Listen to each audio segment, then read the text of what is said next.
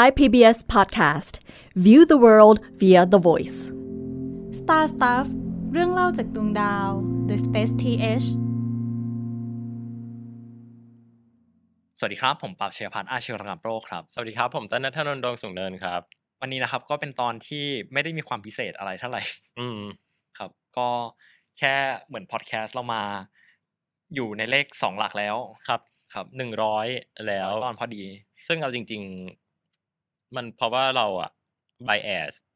เพราะว่าเราอะใช้เลขฐานฐานสิสิบบอืม จริง ๆ ถ้าเราใช้เป็นเลขฐานสองเนี่ย มันก็ขึ้น มันก็ขึ้นสองหลักตั้งนานแล้วหรือขึ้นสามหลักตั้งนานแล้ว ครับเออขึ้นสามหลักตั้งแต่ตอนที่แปดได้ เออโอเคหรือว่าถ้าเราใช้แบบเลขฐานสิบหกอะไรเงี้ย คุณผู้คุณผู้ฟังก็จะงงว่า มีแบบว่าตอนแบบเก้าแล้วตอน A ตอน B ตอนโอเคครับเก้า A เก้า B เก้า C แต่เนื่องจาก วัฒนธรรมของเราทำให้เรามาอยู่ในเอ่อวิถีที่ใช้เลขฐานสิบเป็นเลขหลักนะครับอืมเพราะฉะนั้นวันนี้เราจะเอ่อก็ก็ไม่ได้อะไรฮะแค่ผมอยากกินอันนี้มาสักพักหนึงแล้วคือเอ่อคือคือเราถ้าถ้าถ้าอะใครที่ไม่ได้ดูวิดีโออยู่อะครับ คือเหมือนเมื่อประมาณหลายเดือนก่อนเนาะพี่นิกไปครับอเมริกามา แล้วก็ไป Kennedy Space Center แล้วก็ซื้อไอติมอ่าอวกาศมาฝากผมอ่าฮะซึ่งผมก็แบบ ไม่ได้หยิบมากินสักทีเอาจริงๆผมลืมไปแล้วอยู่ในถุงให้บ้านพี่เต็มเลย โอเค ก็ เออโอเค ถ้าสั้น ๆ ก็คือมันเป็นไอติมที่ไม่เคยถูกส่งขึ้นอวกาศจริงๆแหละไปฟังพอดแคสต์ตอนเก่าๆได้เคยพูดถึงเรื่องไอติมอวกาศอยู่ แต่ว่าเนื่องในฐานะที่มันครบร้อยตอนสักทีแล้วก็เนื่องในฐานะที่สตูดิโอเขาห้ามเอาอาหารเข้ามากินโดยปกติแล้ว วันนี้ตอนที่ร้อยก็เลยขอฉลองพิเศษฮะว่าเราจะไปกินเอาไอไอติมอวกาศครับครับโอเคไลฟ์ได้กัน ก็เราจะตั้งมันไว้ก่อนหรือหรือว่ายังไงดี เอ่อตั้งไว้ก่อนก็ได้ครับโอเคไม่งั้นแบบเดี๋ยวน่าจะได้กินทั้งตอนโอเคกินท้ายตอนพอทีนี้เอ่อตอนนี้เราก็จะมาพูดถึงเรื่องราวที่ก็น่าจะเกี่ยวข้องกับเอ่อ item หรือว่า artifact ที่เราหยิบยกขึ้นมาใช่ไหมครับ ไม่ใช่ครับ คือตอนแรกเราก็คุยกันไว้หลายเรื่องเหมือนกันว่าเออเราจะทำตอนที่ร้อยยังไงดีระหว่างเหมือนพูดเรื่องอนาคตการสำรวจอวกาศ พูดเรื่องเอ่อ พูดพูดเรื่องว่าเออหนึ่งร้อยเรื่องที่น่าสนใจเกี่ยวกับอวกาศอือฮึหรือว่าแบบโอ้จะทำไลฟ์ดีไหมอะไรเงี้ยซึ่งแน่นอนว่าเรารู้สึกว่ามันธรรมดาเกินไป เราก็เลยจะมาเล่าเรื่องเกี่ยวกับการส่งปลาไปอวกาศกันครับ ครับ คืออ่า เราเคยคุยกันถึงเรื่องของการส่งพืชส่งพืช ส่งไปสัตว์อวกาศ แล้วก็ส่งสัตว์ไปอวกาศ แล้แล้ววก็ก็ส่งสิ่งที่ไม่ใช่พืชไม่ใช่สัตว์ไปอวกาศ ซึ่งสิ่งที่ไม่ใช่พืชและสัตว์คืออะไรนะ เอออืมอืม คนปะคนมั้งคนกระดูกเท่ากระดูกเท่ากระดูกคนอ่าเท่ากระดูกคนด้วยอ่าแล้วก็แบบคนคนที่ตายแล้วอะของที่ไม่ใช่พืชสัตว์เท่ากระดูกคนและเออเออไปอวกาศด้วยก็อย่างเช่นพวกสแตมป์ธงอะไรเงี้ยฮะหรือว่า DNA ใช่ครับ ที่ก็ไม่ได้สำคัญอะไรใช่ไหมก็ก็ก็มี DNA ที่เอ่อที่สำคัญมากที่สำคัญมากๆ อย่างเช่น ใครวะที่เอา DNA จอร์จวอชิงตัน แปะเออจรวดแล้วส่งขึ้นไปอะไรอย่างเงี้ยๆครับ โอเคครับ ไม่เป็นไรครับ ไม่เป็นไร มามามาโฟกัสที่ที่ปลาแล้วกันครับโอเค เดี๋ยวจะจะเริ่มยังไงดีเกินปจะเริ่มว่าแบบปลาคืออะไรก่อนไหมหรือว่าจะเริ่มว่าทำไมต้อง อยากเริ่มว่าเอ่ออันนี้มันอาจจะเป็นส่วนต่อขยายของเราส่งสัตว์ไปอวกาศทำไมเนาะอ่าอ่า คือเรื่องของการส่งปลาไปอวกาศเนี่ยครับเป็นเรื่องหนึ่งที่ผมเคยเขียนบทความลง Space TH ที่เป็นเว็บไซต์มา แล้วก็ตอนนั้นแค่เขียนขำๆมาแบบผมว่างเรารู้สึกว่าเออเรื่องนี้มันตลกดี แล้วปรากฏว่าคนนั้นชอบเฉยเลย เออ ซึ่งซึ่งจนถึงทุกวันนี้ผมก็ไม่เข้าใจว่าทำไม ก็หวังว่าถ้ามันเป็นพอดแคสต์แล้วคนก็จะชอบเหมือนกัน คือถ้าพี่เติ้ลถามว่าปลามันคืออะไรอะครับ ในเชิงไบโอโลจีปลาเป็นสิ่งที่จัดแท็กซโนมีได้ยากมากเพราะแบบมันกระจัดกระจายมาก แต่ว่า ถ้าเราพูดเยอะเกินไปมันก็จะกลายเป็นอ่าไบโอแคสเรื่องเรื่องเล่าจากแบบท้องสมุทรอะไรท้องทะเล ใช่กลายเป็นวิดแคสอ่าครับเพราะฉะนั้นก็สรุปคร่าวๆก็คือปลาในที่นี้ที่เราหมายถึงก็เป็นสัตว์น้ำที่มีหางและว่ายๆในน้ำแล้วกันเนาะโอเค มังกรมังกรครับ ทีนี้ผมรู้สึกว่าการส่งปลาไปอวกาศเป็นประเด็นหนึ่งที่คนไม่ค่อย น่าจะไม่เคยได้ยินเท่าไหร่แล้วแบบอ่าอ่า ตอนที่ผมเอาไปเล่าให้หลายคนฟังครั้งแรกที่ไม่ได้แบบตามเรื่องการสำรวจอวกาศอยู่แล้วครับ ก็เป็นหลายเรื่องที่คนก็ตื่นเต้นเหมือนกันเนาะเพราะว่าแบบผมรู้สึกว่าเวลาเราส่งของไปอวกาศอะเราจะติดภาพจำว่าของที่ส่งไปมันน่าจะต้องแห้งเพราะมันพอพอน้ำมันหนักอะอ๋อเออใช่ใช่อย่างเช่นแบบเนี่ยเนี่ยเนี่ยอย่างเช่นอย่างนี่เช่ไงนเอ้ยทำไมมันเกี่ยวข้องได้ อย่างเช่นใช่อย่างนี่นะครับเช่นไออย่างนี้ติมฟรีสไดซึ่งจริง ๆ ไม่เคยถูกส่งขึ้นไป พูดรอบที่ร้อยเพราะเดี๋ยวให้ข้อมูลผิด ก็เอ่ออาหารฟรีสไดเนี่ยฮะเป็นอาหารที่อืมจะเป็นอาหารประเภทหลักที่ถูกส่งขึ้นไปในอวกาศ เพราะอืมมันไม่มีน้ำใช่เหมือนพี่เต้นเคยเล่าให้ฟังปะนะว่า ถ้าเราเอาอาหารที่มีน้ำขึ้นไปอะเราจะต้องขนน้ำหนักมากขึ้นแบบหกสิบเจ็ดสิบเปอร์เซ็นได้ใช่ใช่ใช่อืมเพราะฉะนั้นสิ่งที่เวลาเราจะส่งของอะไรที่มันไม่ได้จำเป็นต้องมีน้ำตลอดเวลาไปอวกาศครับ ส่วนใหญ่เขาก็เลยจะfreeze ได้ หรือว่าทำไงก็ได้ให้มันมีน้ำน้อยที่สุดใช่แล้วก็น้ำ เอ่อน้ำก็ทำระบบแยกที่แบบส่งน้ำเป็นน้ำไปเลย แล้วก็เอ่อให้มันรีไซเคิลได้อะใช่อืมซึ่งซึ่งซึ่งน้ำที่เอามาเติมเนี่ยเนี่ยก็เอาถ้าพูดตรงๆมันก็คือน้ำที่รีไซเคิลมาจากร่างกายของมนุษย์ใช่ก็คือของเสียของมนุษย์นั่นเอง ก็คือ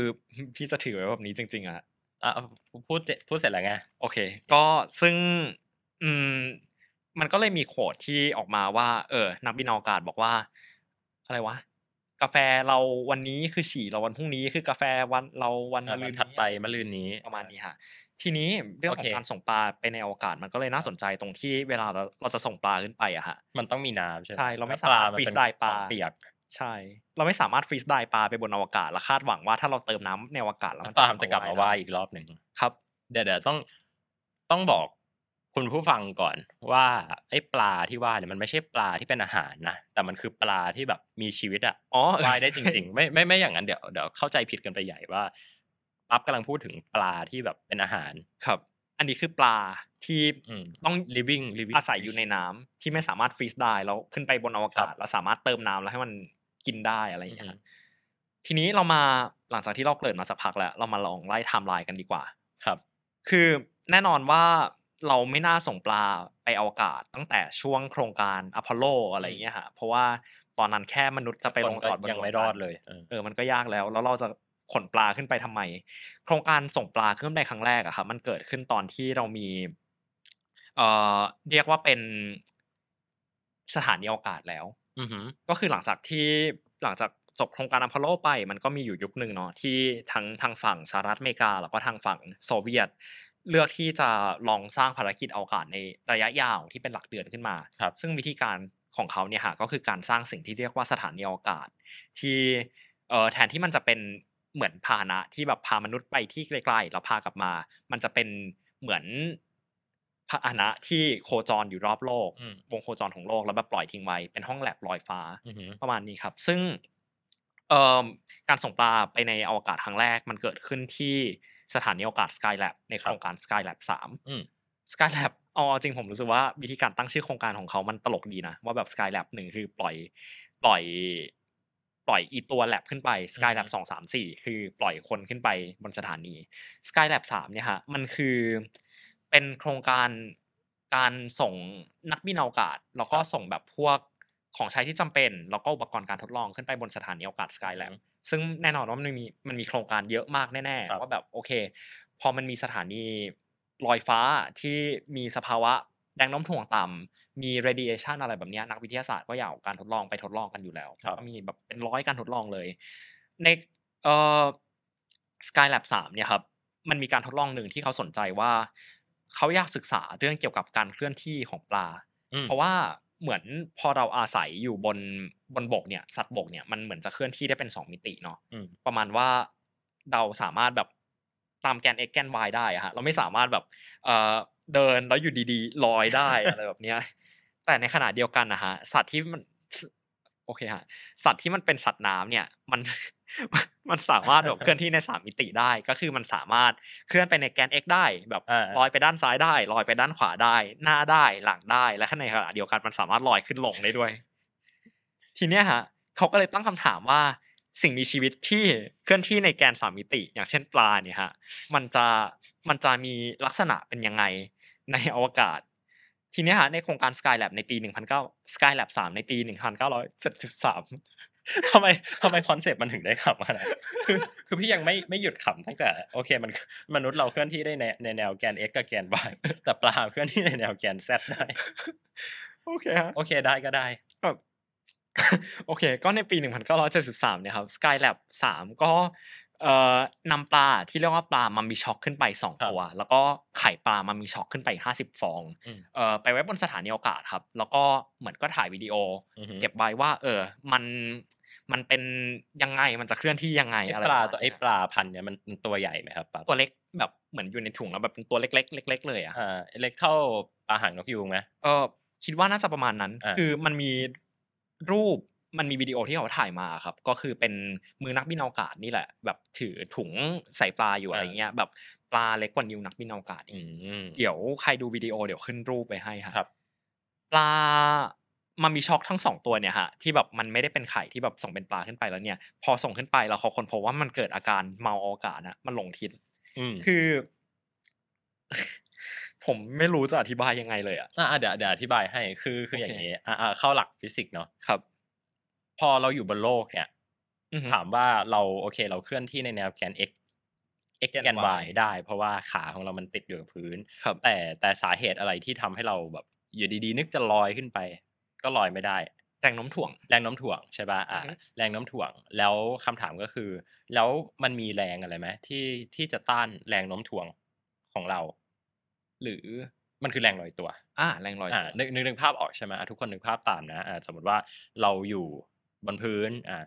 มันมีแรงที่แรงโน้มถ่วงดันเราลงครับดึงดึงเราลงมาลงไปที่พื้น แต่ในขณะเดียวกันเนี่ย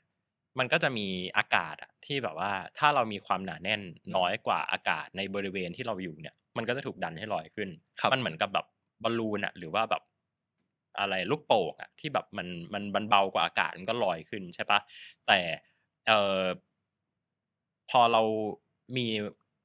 ความหนาแน่นมากกว่าอากาศ มันก็เลยเป็นเหตุผลว่าทำไมเราถึงแบบอยู่ดีๆ นึกจะลอยขึ้นไปก็ก็ลอยขึ้นไม่ได้ มีแรงโน้มถ่วงดัน แต่ว่าปลาเนี่ยหรือว่าอะไรต่างๆ ที่มันอาศัยอยู่ในน้ำเนี่ย มันมีมันมีความดันหรือว่ามันมีความหนาแน่นที่ที่ค่อนข้างที่จะบาลานซ์กับอืมแรงลอยตัวที่น้ำมันพยายามจะดัน ตัวครับวัตถุพวกเนี้ยให้ให้ขึ้นไปอยู่ ในขณะเดียวกันมันก็มีแรงโน้มถ่วงที่พยายามดึงลงมา มันเหมือนเรือดำน้ำอะอืมดังนั้นหมายความว่า สัตว์พวกเนี้ยเขาจะสามารถที่จะที่บอกว่ามันเคลื่อนที่แบบขึ้นลงได้อะมันไม่ใช่ว่าอยู่ดีๆ แบบว่ายขึ้นไปอย่างนี้ มันคือการแบบเหมือนกับพยายาม balance ความความ free freedom ของมันในการเคลื่อนที่ในแนวแกน x แกน y แกน z อือฮึแบบนี้ครับ แล้วพอในอวกาศโอเค ในอวกาศสภาวะมันต่างไงกับโลกบ้าง ในอวกาศพอมันไปเป็นพอมันเป็น zero g อะเนาะอืมมัน มันไม่มี มันไม่มีแรงดึงดูดที่จะดึงมาในทิศทางครับ ลงพื้นนะใช่ มันก็เลยอาจจะทำให้ balance อะไรบางอย่างเนี่ย มันหายไปหรือเปล่า หรือว่าน้ำที่ที่พอเราเอาตั้งเป็นแก้ววางไว้บนพื้นโลกเนี่ย มันจะมีความหนาแน่นล่างสุด มันจะหนาแน่นมากที่สุดใช่ปะครับโอเค เราก็จะ sense ได้ว่าไอ้ข้างล่างล่างแก้วเนี่ยมันจะหนาแน่นกว่าบนแก้ว เวลาเราชงกาแฟชงโอวัลตินถ้าเราชงไม่ดีมันก็จะมานอนก้นใช่ไหมครับ แต่อันเนี้ยพอมันไปอยู่ในอวกาศอะให้เรานึกภาพว่าทุกจุดมันอะ มันมีความหนาแน่นเท่ากันหมดเลยอืมมันหมายความว่า ถ้าเราไปชงโอวัลตินชงกาแฟกันในอวกาศเนี่ยมันมันจะไม่นอนมันจะไม่มีทางนอนก้นแน่ ๆ เพราะว่ามันมันไม่มีแรงที่ดึง หรือว่าสร้างความหนาแน่นที่ครับที่ทำให้บริเวณแต่ละจุดมันมีความหนาแน่นที่แตกต่างกัน แต่จุดที่มันจะหนาแน่นมากที่สุดแทนที่จะเป็นตรง ตรงข้างล่างสุดอะมันจะเป็นตรงกลางแทนอ่า ดังนั้นสิ่งมีชีวิตที่มันว่ายน้ำด้วยด้วยหลักการการทำความเข้าใจความหนาแน่นอะไรพวกเนี้ย มันก็น่าจะงงหรือเปล่า เออเป๊ะมากครับ ก็คือเอ่อมันคล้ายๆกับกรณีของมนุษย์เหมือนกันนะครับ ว่าสิ่งมีชีวิตบนโลกเนี่ย มันมักจะมี พฤติกรรมการเคลื่อนที่ที่อ้างอิงจากแรงโน้มถ่วงอืมว่าทำให้เรารู้ว่าทิศบนล่างเป็นยังไงอะไรเงี้ยครับ แต่พอมันเกิดสภาวะซีโร่จีแน่นอนว่ามนุษย์เกิดอาการเมาอากาศเหมือนกัน ว่าพอมันไม่ได้มีแบบบนล่างแล้วมนุษย์อืมหลายคนก็เวียนหัวว่าจะปรับตัวได้ปลาก็เป็นสภาวะแบบเดียวกันฮะแต่พอมันเป็นสัตว์ที่แบบมีมันสามารถเคลื่อนที่ในแกน Z ได้อย่างที่บอกอะฮะมันก็เลยอาจจะเมากว่าเรานิดหน่อยอ่าคือสิ่งที่มันเกิดขึ้นเนี่ยครับ มันคือมัน มันมันเกิดพฤติกรรมที่เรียกว่าเป็น looping looping behavior คือพอมันหลงทิศแล้วเนี่ยมันว่ายน้ำเป็นวงกลมอืมแบบมันแล้วมันว่ายน้ำเป็นวงกลมแบบเรื่อยๆเรื่อยๆเรื่อยๆเลยอะฮะซึ่งเออมันก็เป็นแบบนี้สักพักหนึ่งจนกระทั่งในซึ่งเราก็ไม่รู้ว่ามันว่ายเป็นวงกลม เพราะว่า เพราะท่านในทางฟิสิกส์หรือว่าอะไรบางอย่างมันในในในสมองมันเขาถ้าเข้าใจไม่ผิดน่าจะเป็นในในในสมองในสมองะฮะใช่ไหมแบบเป็นการ ตอบสนองของต่อสิ่งที่แบบมันผิดปกติไปอะฮะแต่ในขณะเดียวกันนะฮะมันก็คล้ายๆกับมนุษย์เหมือนกันตรงที่พอมันอยู่ไปสักพักหนึ่งแล้วมันเริ่มปรับตัวได้ คือการเคลื่อนที่ของปลาอะครับมันน่าสนใจอย่างหนึ่งคือ เวลาเราเห็นปลา มันจะเคลื่อนที่แบบสันหลังอะมันจะชี้ เอ่ออ่าอ่ามันอ่ามันจะเป็นแบบนี้เนาะไม่มีไม่มีปลาตัวไหนม่มีปลที่ตะแคงแบบว่ายน้ำเออว่ายปลาตะแคงตาย ประมาณนั้นฮะซึ่ง พฤติกรรมเนี้ฮะมันน่าสนใจ เพราะว่าบนโลกแล้วเนี่ยวิธีการอ้างอิงของมันส่วนใหญ่มันเบสมาจากแรงโน้มถ่วงอย่างที่บอกอืมทำให้แบบมันสามารถรู้ได้ว่าบนล่างมันเป็นยังไง แต่ว่าพอในอวกาศแล้วเนี่ยครับมันไม่มีสิ่งนี้ แต่ว่าปลามันจะทำยังไงล่ะ ให้มันสามารถเคลื่อนที่ มันมันจะรู้บนล่างได้ยังไงอะแบบมันมันจะรู้ได้ยังไงว่ามันจะต้องแบบเอาเอ่อลำตัวไปขนานกับสิ่งไหน วิธีการที่มันทำครับ คือเขาสังเกตว่ามันมัน มันว่ายน้ำขนานกับแหล่งกำเนิดแสงของสถานี อ่า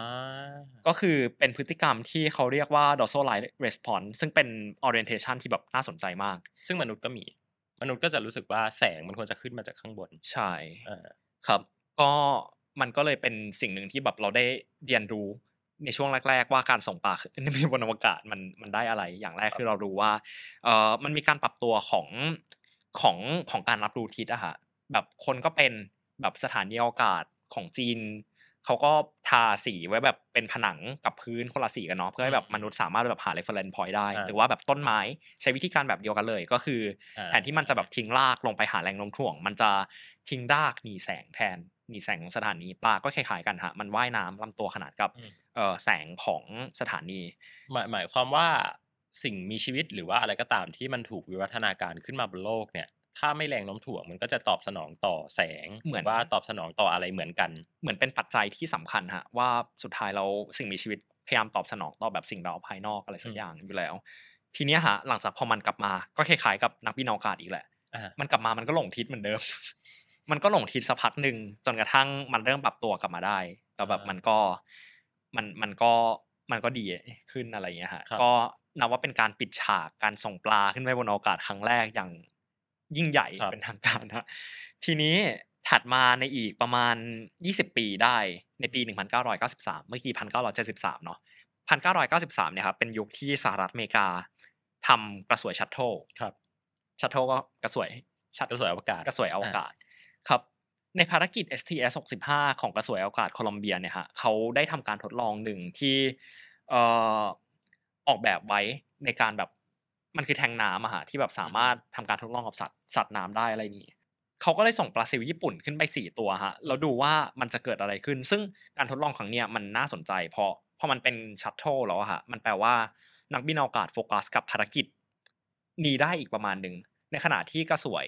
ในขณะที่ Skylab อะฮะเหมือนนักบินอวกาศเขาอ๋อต้องทำภารกิจแบบให้มันแทบจะเป็นหลายอย่างร้อยภารกิจอะฮะ ทำให้ภารกิจหลายอย่างมันถูกแบบแค่ตั้งกล้องทิ้งเอาไว้ หรือว่าแบบไม่ได้ถูก observe เท่าที่ควรภารกิจครับ shuttle เนี่ยมันจะมีความ specific มากกว่า ว่าโอเค ภารกิจมันก็อาจจะแบบมีเป็น 10 อย่างเหมือนกันแต่ขณะเดียวกันนักบินอวกาศที่มีจำนวนเยอะกว่า Skylab เหมือนมีแบบแค่ 3-4 คนเนาะแต่ว่า shuttle มี 7-8 คนอะไรเงี้ยมันก็มันก็ทำให้นักบินโฟกัสได้มากกว่าทำให้การทดลองหลายอย่าง มันสามารถลงไปลึกได้มากกว่า SCS 65 เนี่ยฮะเขาทำการทดลองผสมพันธุ์ปลาบนอวกาศฮะอืม ก็คืออยากรู้ว่าถ้าแบบเราส่งปลาขึ้นไปบนอวกาศ แล้วปลามันจะผสมพันธุ์กันไหมอะไรอย่างนี้ สิ่งที่เอ่อนักวิทยาศาสตร์ค้นพบก็คือภารกิจเนี้ยมันยาว15วันอืมปลาผสมพันธุ์กันทุกวันเลยฮะโอเค โอเค ผมโอเค พูดผิดนิดหนึ่งก็คือปลามันเริ่มผสมพันธุ์กันในวันที่สามกับสองวันแรกแบบมันปรับตัวอยู่อะไรประมาณนี้ฮะแต่หลังจากแบบมันเริ่มปรับตัวได้แล้ว มันก็แบบผสมพันธุ์กันหมดเลย ซึ่ง สุดท้ายแล้วอะฮะในภารกิจ 15 วันเนี่ยมีตัวอ่อนของปลาเกิดขึ้นมา 11 ตัว แล้วก็มีไข่เฮ้ยปฏิสนธิ27 ฟอง แสดงว่านี่คือนี่คือการปฏิสนธิครั้งแรกในอวกาศด้วยปะเออเออหรือหรือไม่แน่ใจ ไม่แน่ใจอ่าว่ามันมีสัตว์เดี๋อื่ยวนเดี๋ยวเราลองไปหาข้อมูลมา แน่นอนว่าเป็นการปฏิสนธิปลาครั้งแรกในอวกาศ ครับ ก็ เอ่อนั่นแหละฮะมันก็ขึ้นไปอยู่สิบห้าวัน แล้วก็ผสมพันธุ์ปลา มีลูกนู่นนี่นั่นอะไรอย่างเงี้ยฮะทีเนี้ยเอ่อปลาสี่ตัวนี้มันมีมันมีชื่อด้วยนะฮะคือไปคือไกลเขาเขาตั้งชื่อปลาสี่ตัวที่ขึ้นไปอะฮะแบบมีตัวผู้สองตัวชื่อคอสโมแล้วก็เอ่อเกนคิตัวเมียชื่อยูเมะแล้วก็นิกมิกิฮะอืมนั่นแหละกลับมาสิบห้าวัน สิ่งที่เอ่อ ปลาทำตอนกลับมาฮะคือสี่ตัวแบบมันก็เหมือนนอนตายอยู่ก้นบ่ออะไรเงี้ย ซึ่งตอนแรกนักทดลองก็แบบเฮ้ยมันเป็นอะไรวะ เพราะว่าแบบตอนที่ส่งไอตัวปลามามีช็อกขึ้นไปอะฮะมันก็มันกลับมามันก็แค่เมาอะไรเงี้ยอ่าแต่อันนี้แบบมันคือแบบเหมือนนอนตายอยู่ ถัดไปสักพักหนึ่งพอมันปรับตัวได้มันก็กลับมาว่ายปกติคือมันไม่ได้ตาย นักนักวิจัยก็เลยสรุปว่ามันน่าจะลืมวิธีว่ายน้ำเฉยๆครับ เพราะว่า เออ เหมือนในด็อกิเมนที่เขาเขียนไว้อะฮะคือมันน่าจะลืมวิธีการใช้ถุงลมหางแล้วก็คลีบในการว่ายน้ำอ่าเพราะว่าถุงลมเนี่ยฮะมันเหมือนเป็นอวัยวะที่ทำให้แบบปลาสามารถควบคุมทิศในการแบบว่ายว่ายในแกนแกนขึ้นลงได้อะไรเงี้ยแล้วก็หางคลีบแบบพออยู่ในสภาวะแรงโน้มถ่วงมันมันลอยได้อ่าอ่าแบบมันปล่อยโอเคจอยได้อะไรเงี้ยฮะแต่อยู่บนโลกมันทำแบบนั้นไม่ได้เออมันก็เลยต้องปรับตัวอีกนิดนึงก่อนที่จะสามารถกลับมาว่ายน้ำบนโลกได้เพราะว่าเหมือนช่วงที่แบบมันปรับตัวอยู่เนี่ยฮะมันมีการด็อกิเมนต์เขียนว่าเออปลาพวกเนี้ยมันจะว่ายน้ำพยายามว่ายน้ำขึ้นข้างบนอืมแล้วแบบสักพักหนึงมันก็ตกลงมาอ่าซึ่งถ้าผมเข้าใจไม่ผิดมัน ให้ผมจินตนาการนะ อันนี้แบบไม่ได้มั่นใจว่าถูกแบบตามหลักไบโอ หรือเปล่ามันอาจจะแบบเหมือนพอมนุษย์ชินกับการว่าเออถ้าขึ้นไปบนอวกาศแล้วมันลอยได้อะไรเงี้ยแล้วแบบมันไม่น่าตกกลับลงมา ปลามันอาจจะคิดคล้ายๆกันหรือเปล่าอะไรประมาณนี้ ก็เป็นโชคดีฮะที่มันใช้เวลาปรับตัวแค่สามวัน แบบพอมันกลับมาบนโลกมันใช้เวลาปรับตัวสามวัน ก็คล้ายๆกับตอนขึ้นไปบนอวกาศแล้วแบบมันเริ่มมาสมพันธ์กันวันที่สามอะไรเงี้ยฮะแล้วก็ เออเออ มันก็กลับมาผสมพันธุ์กันต่อโอเค ครับ แล้วก็ลูกๆหลานๆของมันที่ที่ปฏิสนธิบนอวกาศ แล้วก็แบบผสมพันธุ์กันเนี่ยฮะมันก็ถูกส่งขึ้น มันก็ถูกส่งไปเป็นแรงบันดาลใจให้เด็กทั่วญี่ปุ่น เพราะว่ามันเป็นโครงการที่จอยกับญี่ปุ่นเนาะก็เอ่อให้เด็กในโรงเรียนชั้นประถมของญี่ปุ่นได้ศึกษาว่าปลาที่ปฏิสนธิบนอวกาศเป็นยังไง ผมก็ไม่เข้าใจเหมือนกันว่าทำไมันจะศึกษายังไงอะผมก็ไม่เข้าใจเหมือนกันว่าทำไม แต่ก็โอเคฮะทีนี้ถัดมาอีกส่งเมื่อกี้ส่งปลาไปภารกิจ SCS หกสิบห้าใช่ไหมฮะ ในอีกสามสิบเอ่อเลขถัดมานี่คืคืออพอ SCS พอเห็นเป็นตอนตอนที่ลอยแล้วคุณไม่เบรกเลยใช่ไหม ตันยาวเลยใช่ไหมอะงั้นเบรกกันก็ได้ฮะอะโอเคก็เบรกก็เบรกนึกจะทำอะไรก็ทำจริงๆ โอเคครับ ก็เจอกันใหม่เบรกสองครับครับ Star Stuff เรื่องเล่าจากดวงดาว The Space TH โอเคกลับมาครับ โอเคครับ กลับมาเอ่ออีก 30 เลขถัดมาครับ ในภารกิจ STS 95 เป็นกระสวยอวกาศเหมือนเดิม STS 95 เนี่ยฮะเขาทำการทดลองกับปลาอีกแล้ว แต่ว่าปลาครั้งนี้น่าสนใจอย่างหนึ่งคือ ครั้งเนี้ยเขาไม่ได้ศึกษาแค่พฤติกรรมแบบเหมือนภายนอกที่สามารถสังเกตได้ครับ ว่ามันจะว่ายน้ำยังไง มันจะปฏิสนธิผสมพันธุ์กันยังไงอะไรเงี้ยเขาพยายามศึกษาว่าเอ่อการเปลี่ยนแปลงของชิ้นส่วนภายในหูของปลาเนี่ยฮะอืมมันทำงานยังไง เพราะว่าถ้าใครได้ฟังแบบตอนการแพทย์ในอวกาศเมื่อหลายสิบตอนก่อนนะฮะแบบผมเคยเล่าเอาไว้ว่า สิ่งที่ทำให้มนุษย์เข้าใจ orientation ที่สำคัญมากอย่างหนึ่งคือหู เพราะว่าแบบหูมันเป็นตัวที่แบบ ก็ก็ก็ทำให้มนุษย์ส่งตัวได้อะไรเงี้ยฮะอืม ทีเนี้ยเออในปลาคังคกเนี่ยครับ มันมีชิ้นส่วนที่ทำงานคล้ายๆหูชั้นในของคน อ่าฮะเขาก็เลยส่งปลาคังคกเนี่ยขึ้นไปบนอวกาศ เพื่อที่จะทำความเข้าใจว่า motion sickness ของนักบินอวกาศ มันเกิดขึ้นมายังไง แล้วมันจะสามารถแก้ไขได้ยังไง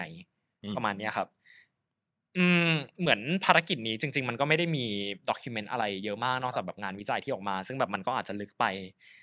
เอ่อประมาณนี้ฮะแต่ว่าถ้าคร่าวๆแล้วมันก็เป็นภารกิจที่นักชีววิทยาเขาต้องการศึกษาเรื่องเกี่ยวกับหูชิ้นส่วนที่คล้ายๆกับหูของปลาอือหือเอ้ยชิ้นส่วนของหูของปลาที่ใกล้ๆกับหูของคนทำให้แบบศึกษาว่าโอเค orientation มันเป็นยังไง ก็ข้ามไป ทีนี้ฮะหลังจากช่วง space shuttle แล้วมันก็เป็นช่วงของสถานีอวกาศนานาชาติเนาะในสถานีอวกาศนานาชาติอัจะพอรู้ อันนี้จะพอรู้ว่ามีอะไรบ้าง มีปลาหมึกใช่ไหมใช่มีปลาหมึกด้วย แต่ว่าเนื่องจากปลาหมึกไม่ใช่ปลานะฮะเพราะฉะนั้นมันจะไม่ได้แบบเป็น subject ของตอนนี้ โอเคครับ ก็เอ่อในสถานีอวกาศนานาชาติอะฮะมีประเด็นหนึ่งที่น่าสนใจ คือเวลาเราพูดถึงสถานีอวกาศนานาชาติเรา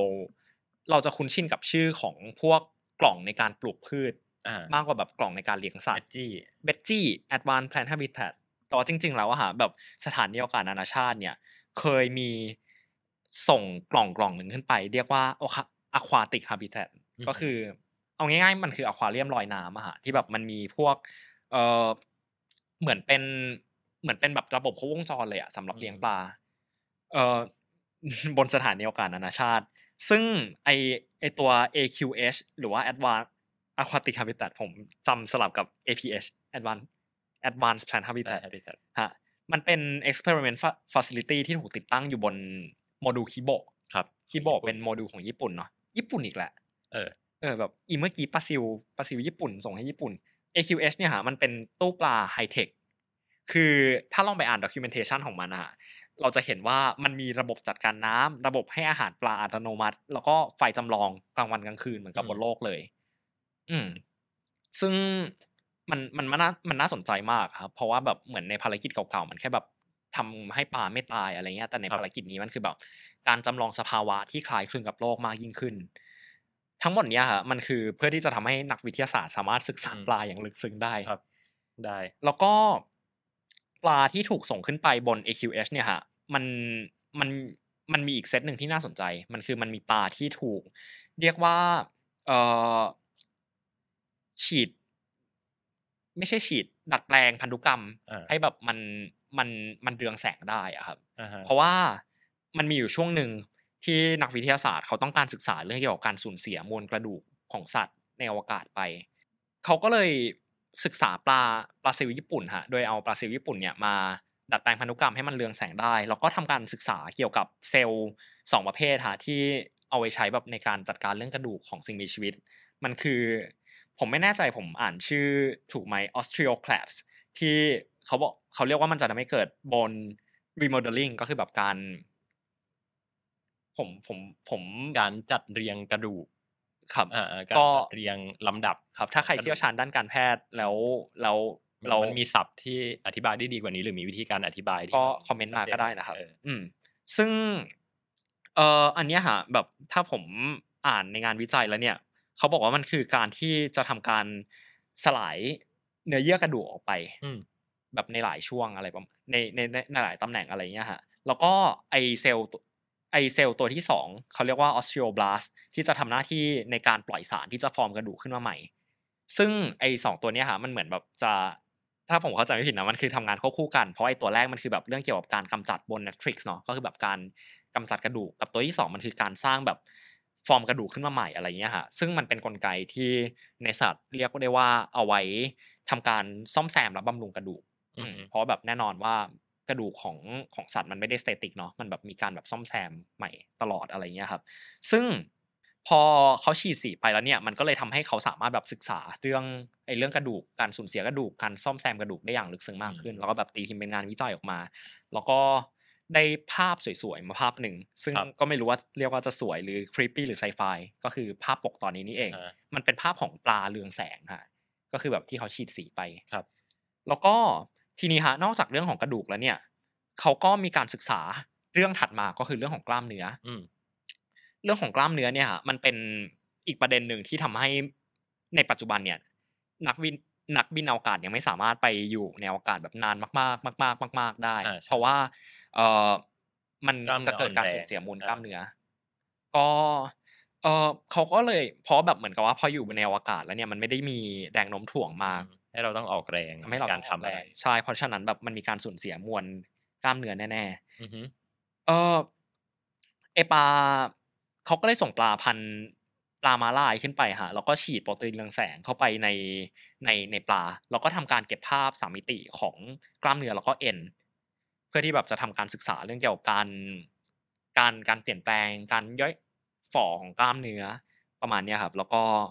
เอ่อเป็นการศึกษากลไกว่ามันจะซ่อมแซมกล้ามเนื้อยังไง แล้วก็อีกเรื่องหนึ่งที่น่าสนใจคือเหมือนเขาศึกษาเรื่องเส้นเอ็นด้วยอ่าว่าเส้นเอ็นแบบมันเซนซิทีฟต่อไมโครกราวิตี้แค่ไหน ซึ่งการทดลองนี้เป็นการทดลองของวิญี่ปุ่นอีกแล้ว คือผมก็ไม่เข้าใจว่าญี่ปุ่นจะอะไรกับปลานักหนา แต่ว่าคุณ อัตสึโกะเออเซฮาระฟูจิซาวะอืมที่เป็น PI หรือว่าเป็นแบบ investigator ของคือคือเวลาเราทำงานสำรวจอวกาศมันจะมีตำแหน่งเรียกว่า PI เนาะ PI คือแบบคล้ายๆหัวหน้าอะไรเงี้ยย่อมาจาก principal investigator เขาก็บอกเอาไว้ค่ะว่าการศึกษานี้จะทำให้เราเข้าใจได้มากขึ้นว่า การออกกำลังกายแล้วก็ผลกระทบของไมโครกราวิตี้ต่อกล้ามเนื้อและเอ็นมันจะส่งผลยังไงต่อสิ่งมีชีวิตอ่าซึ่งโดยการศึกษาปลา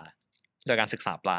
ซึ่งเขาก็แบบให้ความหวังไว้ว่า มันจะทำให้เราเข้าใจกลไกการซ่อมแซมฟื้นฟูร่างกายได้มากขึ้นแล้วก็อาจจะนำไปสู่การที่แบบจะทำยังไงให้มนุษย์สามารถอยู่ในอวกาศได้นานขึ้น ครับ นี่ก็เป็นประวัติคร่าวๆของการศึกษาปลาในอวกาศฮะแล้วก็ตั้งแต่เรื่องของ orientation เรื่องของการผสมพันธุ์เรื่องของการศึกษากระดูก เรื่องของการศึกษากล้ามเนื้อเรื่องของการศึกษาเอ็นก็เรียกได้ว่าครบครันมากโอเคครับพี่ไม่ค่อย ไม่ค่อยซีเรียสกับผลของมันเท่าไหร่หมายหมายความว่าไม่ใช่ว่ามันไม่จริงจังนะแต่แค่แค่รู้สึกว่า ผลมันมันได้ออกมาอยู่แล้วล่ะไม่ว่าเราจะส่งตัวอะไรไปมันมันมีผลทางวิทยาศาสตร์ที่น่าทึ่งอยู่แล้ว แต่ว่าพี่ชอบไอเดียที่บอกว่ามันเป็นมันเป็นสิ่งมีชีวิตที่เคลื่อนที่ได้ในแนวแบบสามแกนอะอือฮึเออ ขึ้นลงซ้ายขวาได้ถ้าคนเรียนฟิสิกส์ก็จะบอกว่ามีแกนเวลาด้วยอาจจะมีแกนเวลาด้วยอะไรเงี้ย เออ ก็ก็ก็เป็นสิ่งที่น่าสนใจดีครับ แล้วก็ก็คิดว่าน่าจะเป็นตอนที่ที่ปั่นดีครับก็เหมาะฉลสองมกับารสองหลักแล้วฉร้อยงตอนตอนที่ร้อยครับพี่พูดไปก่อนได้ไหมฮะแบบเยวได้ได้ครับได้ครับ ก็เออคือคือต้องบอกว่าพี่อะอ่านบทความนี้มาก่อนหน้านี้แล้วสักพักหนึ่งเพราะว่าจริงๆ บทความเนี่ยที่ปั๊บเขียนขึ้นมาเนี่ยมันก็ตั้งแต่ปี 2020แล้วว่าตอนนั้นที่ที่จำได้คือเราพยายาม ทำรีเสิร์ชเรื่องการใช้ชีวิตในอวกาศใช่เอออยู่ แล้วก็แบบพยายามพูดถึงสิ่งมีชีวิตหลายๆอย่างแต่ปลาเนี่ยเป็นสิ่งที่ไม่คาดคิดจริง ๆ คือก่อนหน้าเนี้มันก็มีคนเสนอว่า เออเราลองเอาสิ่งมีชีวิตเล็ก ๆ ไปไหมที่เป็นแบบว่าแบคทีเรีย หรือว่าเอ่อหมีน้ำอย่างเงี้ยอะอืมหมีน้ำคือส่งไปดวงจันทร์แบบจีนอย่างเงี้ยมันครับก็มันก็เป็นแนวคิดที่ที่แปลกดี แต่สุดท้ายแล้วปลามันเป็นสิ่งที่ เออมันมันไม่มันไม่คาดคิดดีนะอืมแล้วมันน่าสนใจ เอออืมครับ ก็ผมก็รอวันที่นักบินอวกาศนักวิทยาศาสตร์จะส่งปลาไปดวงจันทร์ครั้งแรกอยู่เหมือนกันนะฮะตอนนี้แบบบนมันดวงจันทร์มันมีน้ำมีน้ำแล้วอืมมีพืชแล้ว มีต้นอะไรนะต้นฝ้ายป่ะใช่เออเน่าไปแล้ว ของเน่าจีนตายไปแล้วของจีน อืม แล้วก็บนดาวอังคารก็ยังยังไม่มีอะไรเนาะครับเออก็ตอนนี้ก็ประมาณนี้ครับ ตอนแรกผมจะซื้อคอนเฟตติมันจุดฉลองด้วย แต่ว่าลืม ครับครับ ก็ สำหรับใครที่สนใจติดตามพวกเรา Star Stuff เรื่องเล่าจากดวงดาวนะครับ ก็สามารถติดตามได้ทางช่องทางพอดแคสต์ต่างๆ ไม่ว่าจะเป็น Apple Podcast Google Podcast Spotify แล้วก็ช่องทางอื่นๆ ที่ทุกคนรับชมรับฟังกันอยู่เลยครับ แล้วก็ใครที่อยากเห็นหน้าเราอืมใครที่อยากเห็นรูปหรือว่าเอ่อไอติมที่เรากำลังกินกันอยู่เนี่ยครับ ก็สามารถ รับชมได้ทางช่องทาง YouTube ของ Thai BBS Podcast ครับครับ แล้วก็เอ่อสามารถติดตามได้ทางผ่านทางเว็บไซต์ของ Thai BBS Podcast เช่นกันครับสำหรับตอนนี้ผมปรับเชยพัฒน์อาชีวรังับโรคครับ แล้วผมเต้นนัทนนท์ดวงสูงเนินครับ ขอลาคุณผู้ฟังไปก่อน สวัสดีครับ สวัสดีครับ Star Stuff เรื่องเล่าจากดวงดาว The Space TH